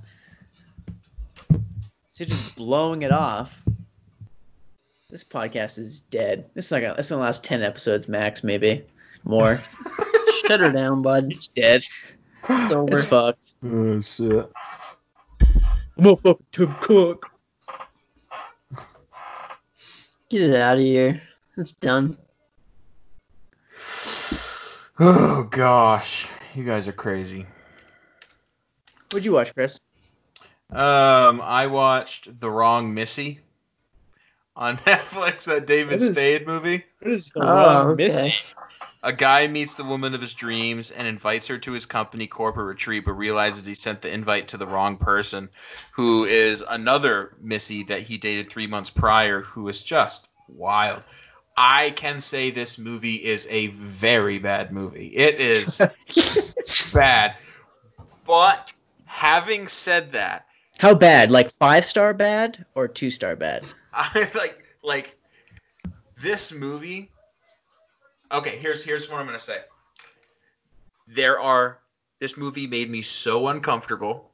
This movie was as a whole, there were a lot of points that were meant to be really funny, but I just did not find the humor in it. Mm. But having said that, when I found humor in this movie, I lost it. Like this movie at points is so incredibly funny. She is a, the woman in this movie has this persona. I think it's called like Night Star or whatever. Like, and she goes in and she's pretending to be this like satanic person. And then when she does it, she takes her hair and she puts it over her her uh, lip like a mustache and puts like rose petals on her eyes. And she's oh my gosh. It's a fucking riot. I don't even know how to explain it. There's a point like Rob Schneider's in it and he got his uh, fingers bitten off by a shark in the past, so he's just doing like the you know the like fucking hang, loo- hang loose. the hang loose symbol. This sounds like He looks all at of the guys that used to be funny like 15 years ago, and they just like they're making movies still, but they're just not changing anything about like their comedic approach. It's still the same things that they thought were funny 15 years ago. That's exactly what it is. Yep. But like moments that are funny are so funny. Like there's just one part where he's doing the hang loose symbol and he goes over them because they go into the shark tank and he's a guy who takes you out to go check out sharks and they throw him down into this cage and you know they're gonna go down and they're gonna get attacked by a shark or whatever. But like Rob Schneider is just like if you see if you see the shark down there that took off my fingers, t- tell him I said this. And then he just goes, he just goes like, "Hello, what's up, bro?" and then he just keeps going. and I lost it. Oh my gosh. You gotta give it a watch if you're willing to kill a couple hour or hour and a half. It's a, it's hour 31. Are you a ridiculous six fan, Chris, or have you seen it? I have not seen it. I Oh. don't want to be disappointed. Chris, are you a Dickie Roberts former child star fan? I have not seen that one either. Oh man, I've seen Sandy Wexler. If that Good. means anything to you. Is that I, good? I, I thought it was okay. It's not good, but I was entertained. I feel like I remember Rachel saying she watched that a couple weeks ago, actually. Believe it or not. You guys should check it out. Sandy Take some take some time out of your busy, you know, Dexter schedule and Synecdoche, New York, and then There's just so many one. other things I'd rather watch than Sandy Wexler. Yeah, probably. I'm not even saying Sandy Wexler. Watch this one. like Back to the it Future a- 2 and 3, for example. You are guaranteed to get a laugh out of this movie. Do you Am think I- I'll ever finish Dexter if I keep taking breaks to watch Sandy Wexler? No, but like the thing is that I don't understand why you're watching Dexter in the first place. So, I don't understand why you watch this. dude, it's funny. Looks like we're on the What do you? That's the thing, though. Is I don't understand what you're getting out of Dexter. I'm getting a laugh out of this movie. technique. Technique. oh, okay. Fair enough. I. Fuck, this got dark quick. All right. um, definitely watch it if you want to laugh, because I, it's, um, you're going to laugh at some point. That's all I'll say. That's a selling point. nice. Hey, in this 90 minute comedy, you might laugh once. Listen, I don't get people that want to watch a comedy and like expect to laugh the entire time. I don't understand it. I think it's more about the ratio. What what's the ratio? Like the amount of times they make a joke versus how many times you laugh. I would say this has a decent ratio, probably like for every five jokes they make, you laugh twice. That's not a very good ratio. 40% of the time What do you you- laugh. That's pretty good. If I'm sitting there for a, a, a two hour, if I'm sitting there for a, a two hour long movie and I laugh for 40% of that movie for 40 minutes, that's the it's that's the time, right? 50 50 minutes. No, 50 50 minutes would be more than half. So you would Okay, uh, laugh. So if you said 2 out of 5, so for, for 50 minutes, you'd laugh 20 minutes of that. Okay, so I'm trying. Sorry, fuck math. Shit. Uh, 20 minutes, 40 minutes. So if out of this I'm laughing for 40 minutes, that's a solid movie, dude. That's got some. That's got some decent comedy to it. Something I was gonna ask.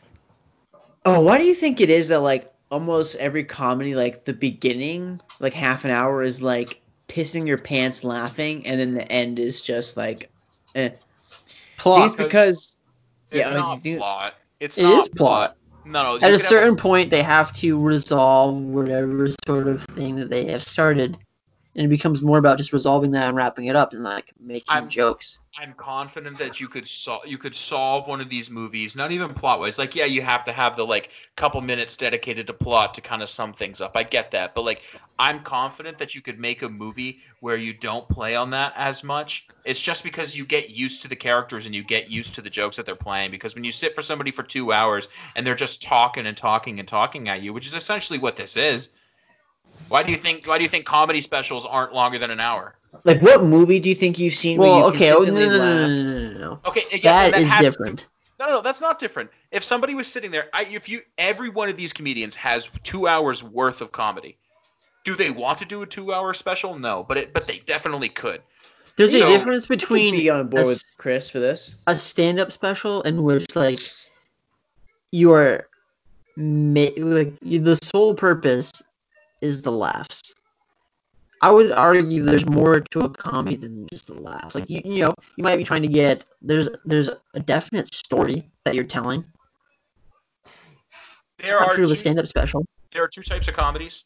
There's the ones that focus on the plot, and then there are the ones that focus on the jokes. The ones that focus on the jokes, like let's put it this way: Will Ferrell, the first time you saw him, absolute riot. Will Ferrell now, if like a movie he was making now, like The Other Guys, which is a really funny movie, were to be one of the first movies he ever made, that would have been one of the best movies that he'd ever done. But it's like the law of diminishing gains. You can only watch so much content from one person before it starts to lose its luster.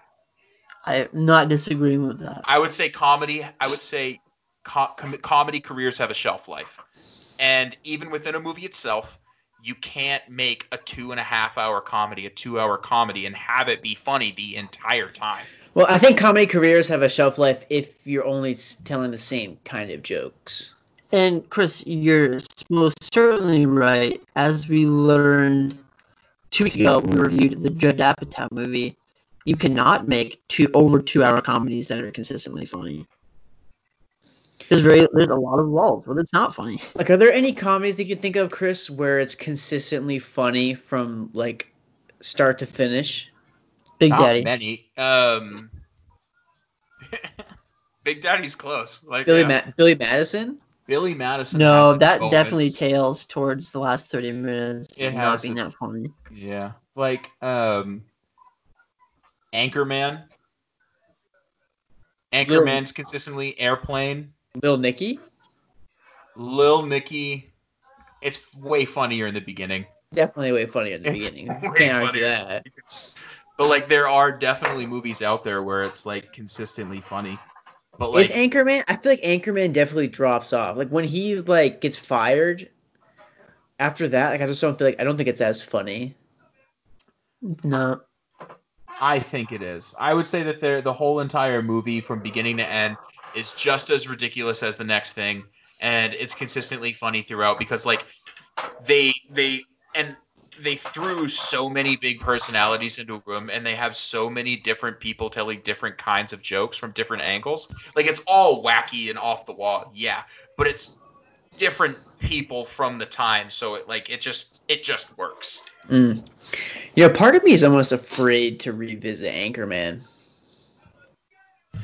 I get it. I was afraid to rewatch Step Brothers because I was still good. afraid it wasn't going to work out. That's another one that I probably would say from beginning to end is one thing is just as funny as the next. Dumb and Dumber. Yeah. Ace Ventura. That's true. Ace Dumb and Ventura, Dumber Pet is, Detective. is definitely a good one. Pet Detective's definitely good. Um, I there's probably mm, I think it's that hour and a half, hour twenty runtime too that really helps. it has to be. Like there's no way somebody could make a two hour long comedy and have the jokes be consistent like every moment throughout. Like what's Anchorman? Anchorman's got to be two hours. and like the thing I, is, I is love that- that you're saying this because you were saying the exact opposite just two weeks ago. what Two weeks ago, you were defending the claims that Knocked Up is funny all the way through. And I may have been over exaggerating for for the moment. But you're playing a, you're doing a bit. I wouldn't say I was doing a bit, maybe just lying. Oh, that's good. knocked up, knocked up is very funny. There are there are moments in that movie which aren't funny, but I would argue that that movie is more plot based than you know joke based.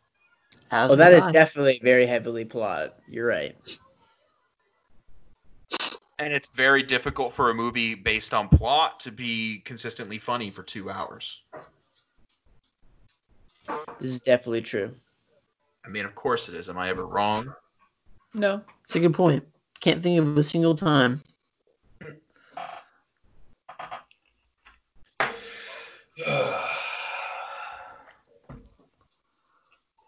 It'd Be you, Zach. All right, let's get on to the main event of the evening. Uh, this week I finished Harry Potter and the Chamber of Secrets, so I watched the movie, Excellent. and I really like Chamber of Secrets. Heck yeah, dude. I was, Chris, I, I, I suppose, um, they'll get used to this, but I suppose that I owe you an apology. Hold 'Cause on, I let me get let me get like a post-it note so I can write this date down. Because I, I believe when you had watched these movies, I had told you that they were bad, Yes. and I was I was wrong. Like, I thoroughly enjoyed Chamber of Secrets. It's two hours and forty minutes, which Oh wow, is it that long? but Is that the, that's a standard theatrical cut, or that's the extended edition you watched? that's that's the theatrical cut. Whew. And like, but like, I will say like, it didn't ever feel like long. I I watched it in two sittings, so like maybe that's what did it. But Oh god. um, I still, I just, I, there's something about this idea of the Chamber of Secrets that I just think is really cool. Like this big snake that's okay. I do not believe that a snake is a 40 foot snake, nonetheless, is slithering through this castle and no one has seen it. Like it was just in the- pale. She's in the pipes. Well, yeah, I get that, but it, it comes out of the pipes to, to strike these students. Like no one saw like part of its body, or, like part of its tail, or, or anything like that. That That's how good. That's how good it is.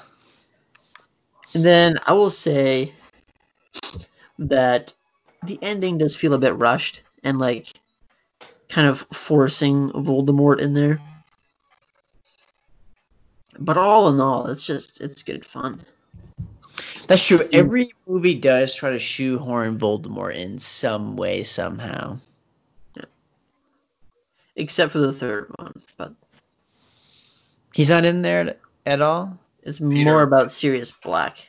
His lackey, Pyrrhus, uh, fucking Peter Pettigrew is attached to Voldemort in an indirect. Please, Chris, no spoilers. I'm about to start that book. You've read the third book, dude.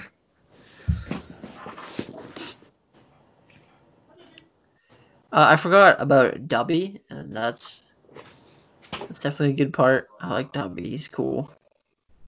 I do not buy that like anyone feels devastated by his death in the seventh one. Spoiler alert. Because like this is really the first time, the first and only time you see him until that happens. I, uh, Yeah, fuck, you're right. I uh, when he died in the seventh one, I remember sitting there and like when I watched the movie, I laughed as it happened, and because like I mean, I'm not, I'm not gonna laugh at him, but like I'm not, I'm not devastated. I laughed because Dobby was like, Dobby is your friend, and I just lost. I fucking lost it in theaters. And then some girl was sitting next to me, and she gave me the dirtiest look with like tears coming down her face, and I was like, How fu- fu- fucking dare you, you piece of shit! D- D- Dobby was his friend.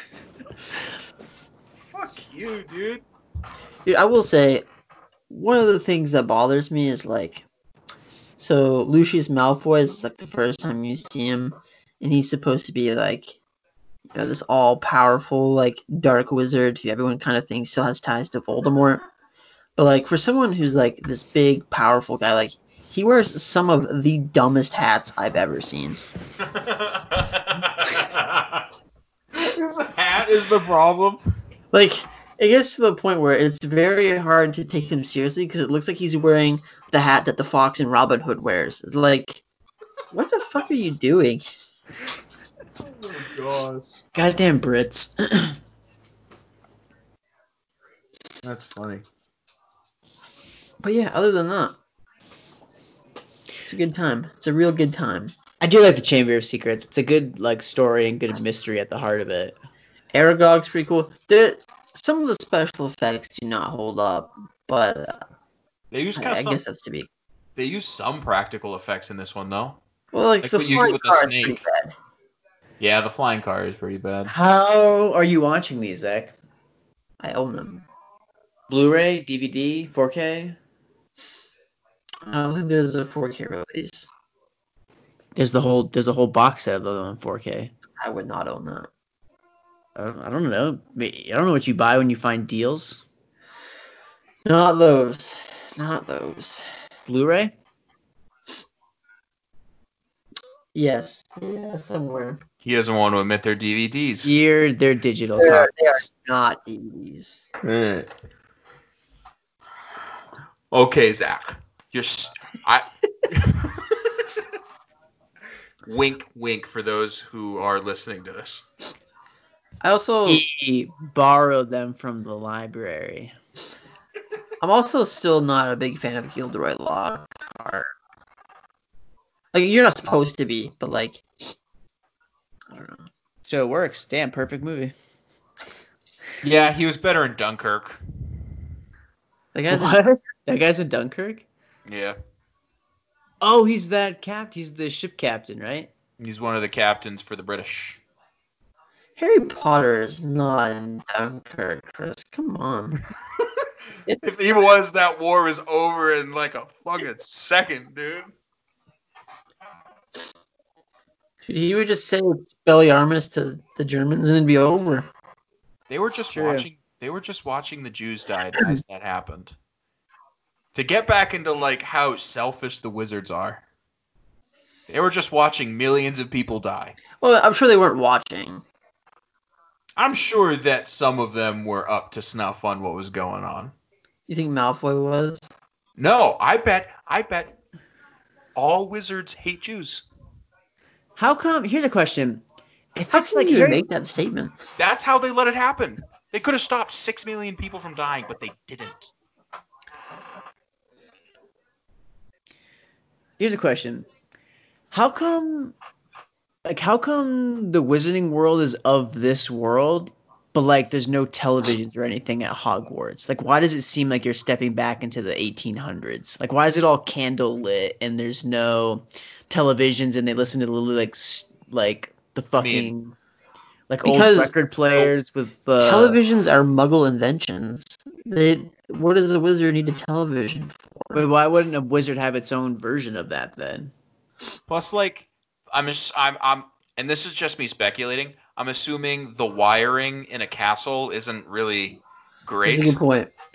Why do you need wiring? You're a fucking wizard. You could do like ma- like magical light bulbs that don't need wiring. They Same thing with a television. What would that spell be? That's true. Like when Harry Potter is going to the restricted Maximus? section with a with a big oil lamp, like it probably would make a lot more sense for him just to have like a headlamp that he put on his head. Yeah. Or like, why isn't he using his wand to like illuminate things? Why does he have a big Yeah, Lumos. dude. lantern? Yeah. They do have a lot of things in this universe that are inconvenient to them, but they don't change. Okay. Well, oh, okay. No, no, no. Or no, there's a more convenient solution.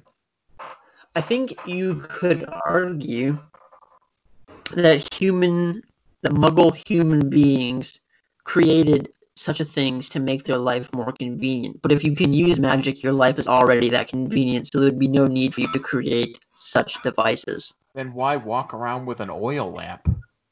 So like, yeah, I I don't have an answer for that one. Like, so like, there's no need for them to in, have invented like a, a wizard cell phone because it's already super easy for them to communicate with each other.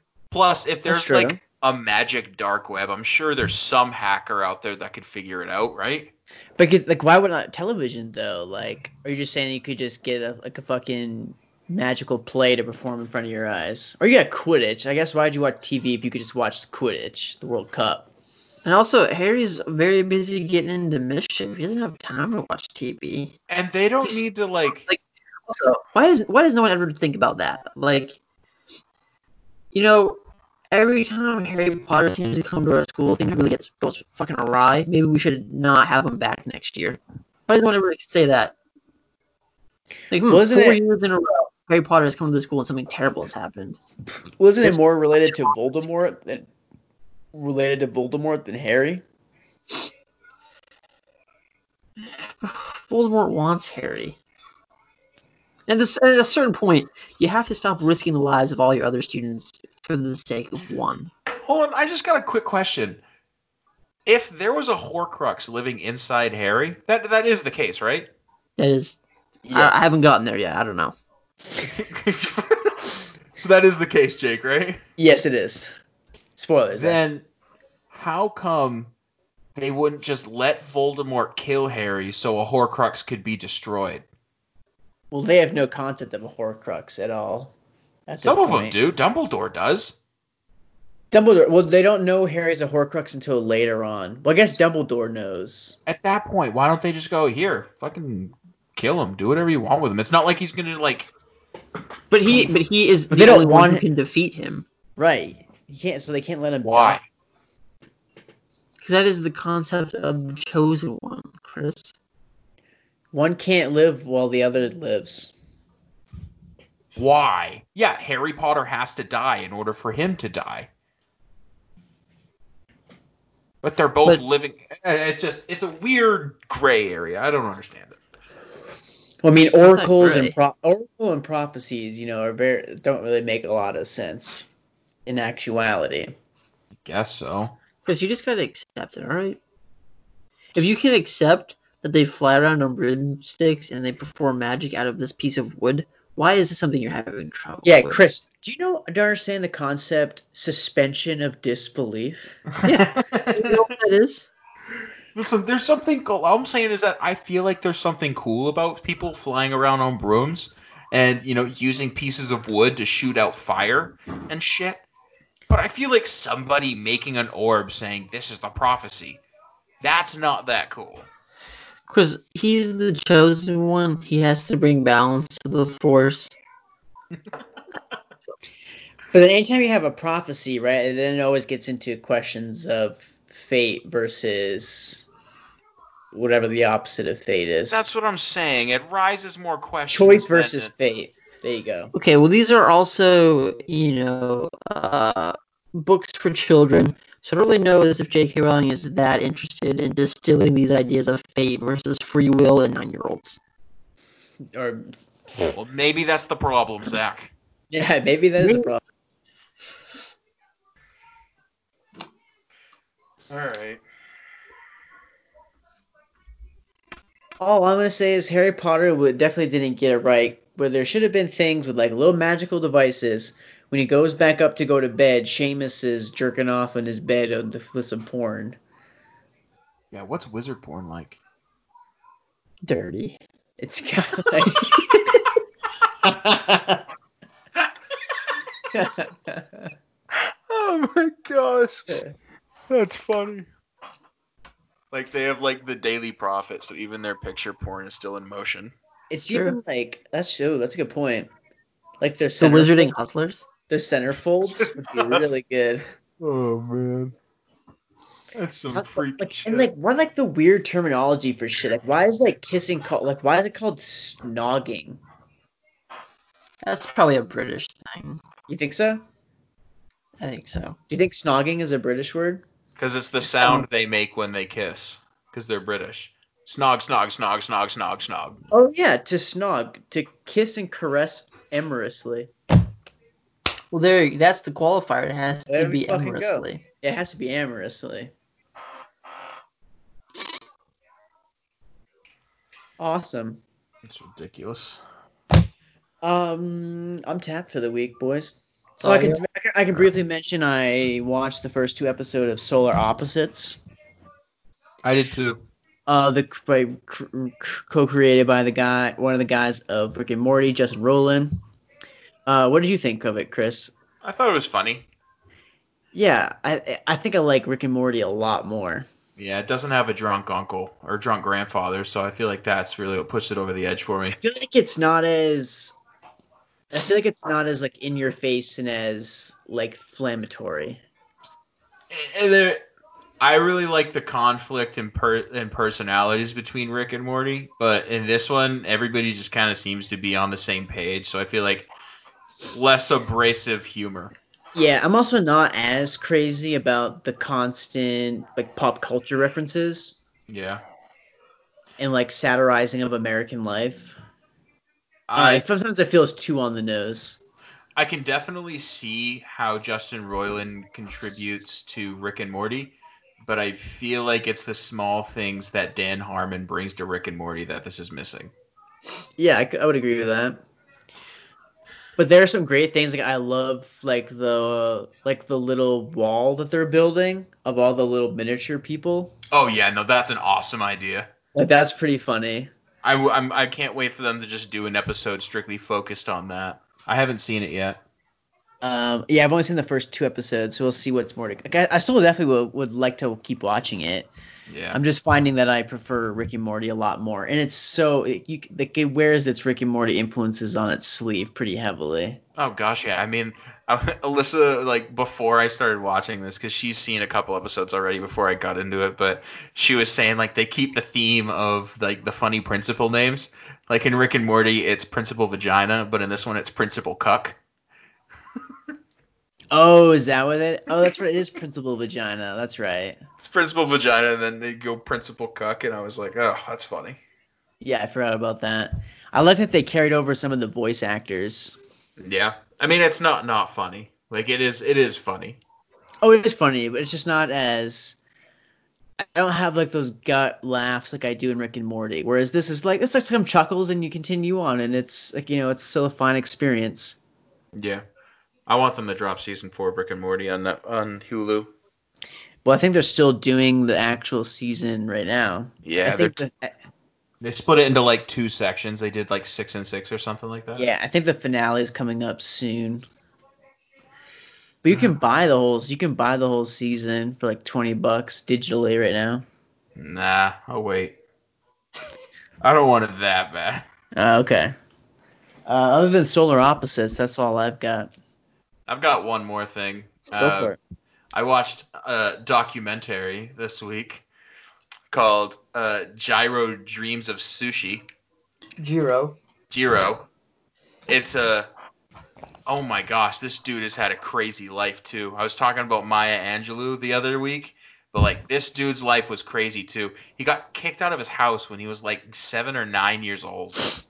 Really? and he and he had to work and go to school and like get an apartment and then when he got out fucking world war ii and then after world war ii all he wanted to do was open a sushi shop and he became one of the best in the world. What's so funny? Just this idea of like, like, it's like an eight-year-old like going to work and like his boss is all pissed off at him because he's doing his homework on the job and this. come on sir but today we're learning we're learning about learning about the states i just want to know the names of the states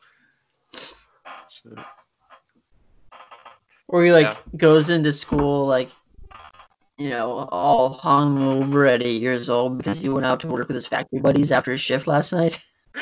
he goes into school the next day. They're just like, like Jiro, what the fuck's wrong with you? Sorry, late night at TGI Fridays. Yeah, Teach, could you keep it down? I got a killer hangover today.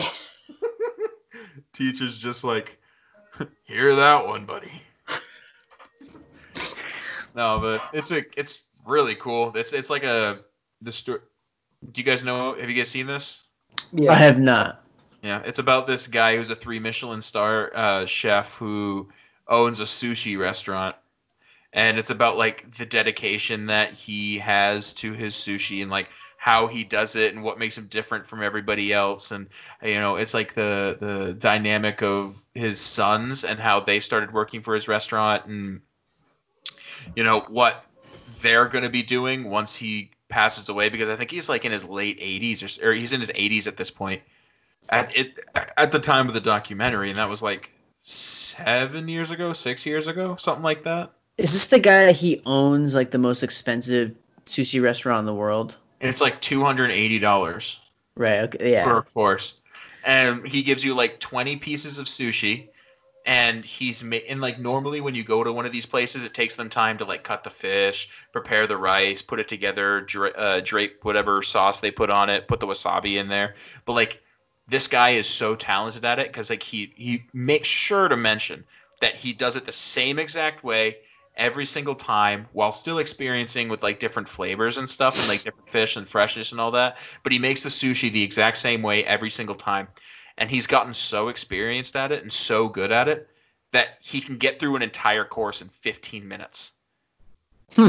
$280 worth of sushi in 15 minutes. And every single person in this entire documentary that when they went into this restaurant, they said that when I went in, I was intimidated by how like fast he was doing the sushi and how good it was because this guy it's not like when you think of a restaurant you think of like seats and or you think of like somebody bringing you sushi or you even think of like somebody in front of you making sushi. This guy has a bar of 10 seats. That's it. Oh wow. 10 seats. That is it. You have to have a reservation a month in advance in order to eat at this guy's restaurant. It is crazy but he's so good at it. Like his son is going to take over and they said that like everybody was so scared that once his son took over that it was going to be this big thing like it was never going to be uh, Jiro's sushi again but the first time they got three Michelin stars his son was the one serving the Michelin guide so they're like his son is going to be just as good as he is Hmm. No shit. yeah no it's it's it's pretty friggin' crazy I'd like to check it out. It's on Netflix, right? yeah only until Nice. for like couple days I think to like the 20th to the 21st Oh fuck. I guess I better watch then. Yeah, it's really good. I, I'd recommend it to everybody. Like the amount of dedication this man, because he said that he's been living the exact same uh, life for 30 years. He does the exact same things every single day for 30 years. That sounds sad to me, but See? I'm glad he's happy. Well, you should watch Synecdoche, New York, dude. It'd be a lot. You could fucking learn there about birth and death. Really good though. Uh, That- Zach, anything else it. for you? That's it. All right. Uh, what we do? What are we doing next week?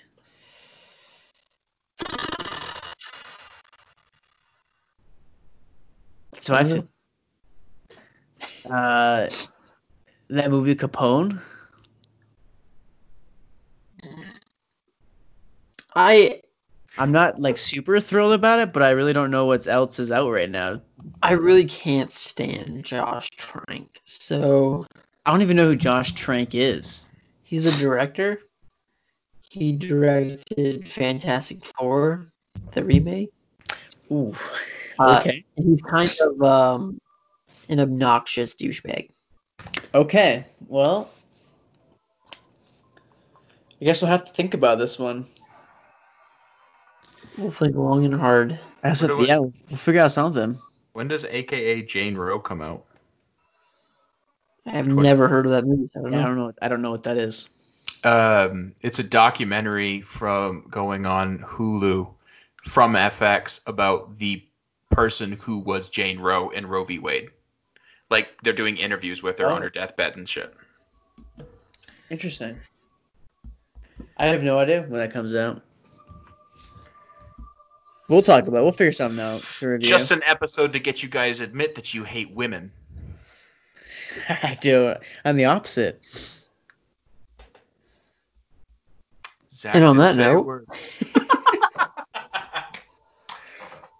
Yeah, we'll figure it out. Um, but until next week, uh, thanks for downloading and thanks for listening. Keep staying safe out there. And we'll see you next week. Bye bye. bye bye, very nice.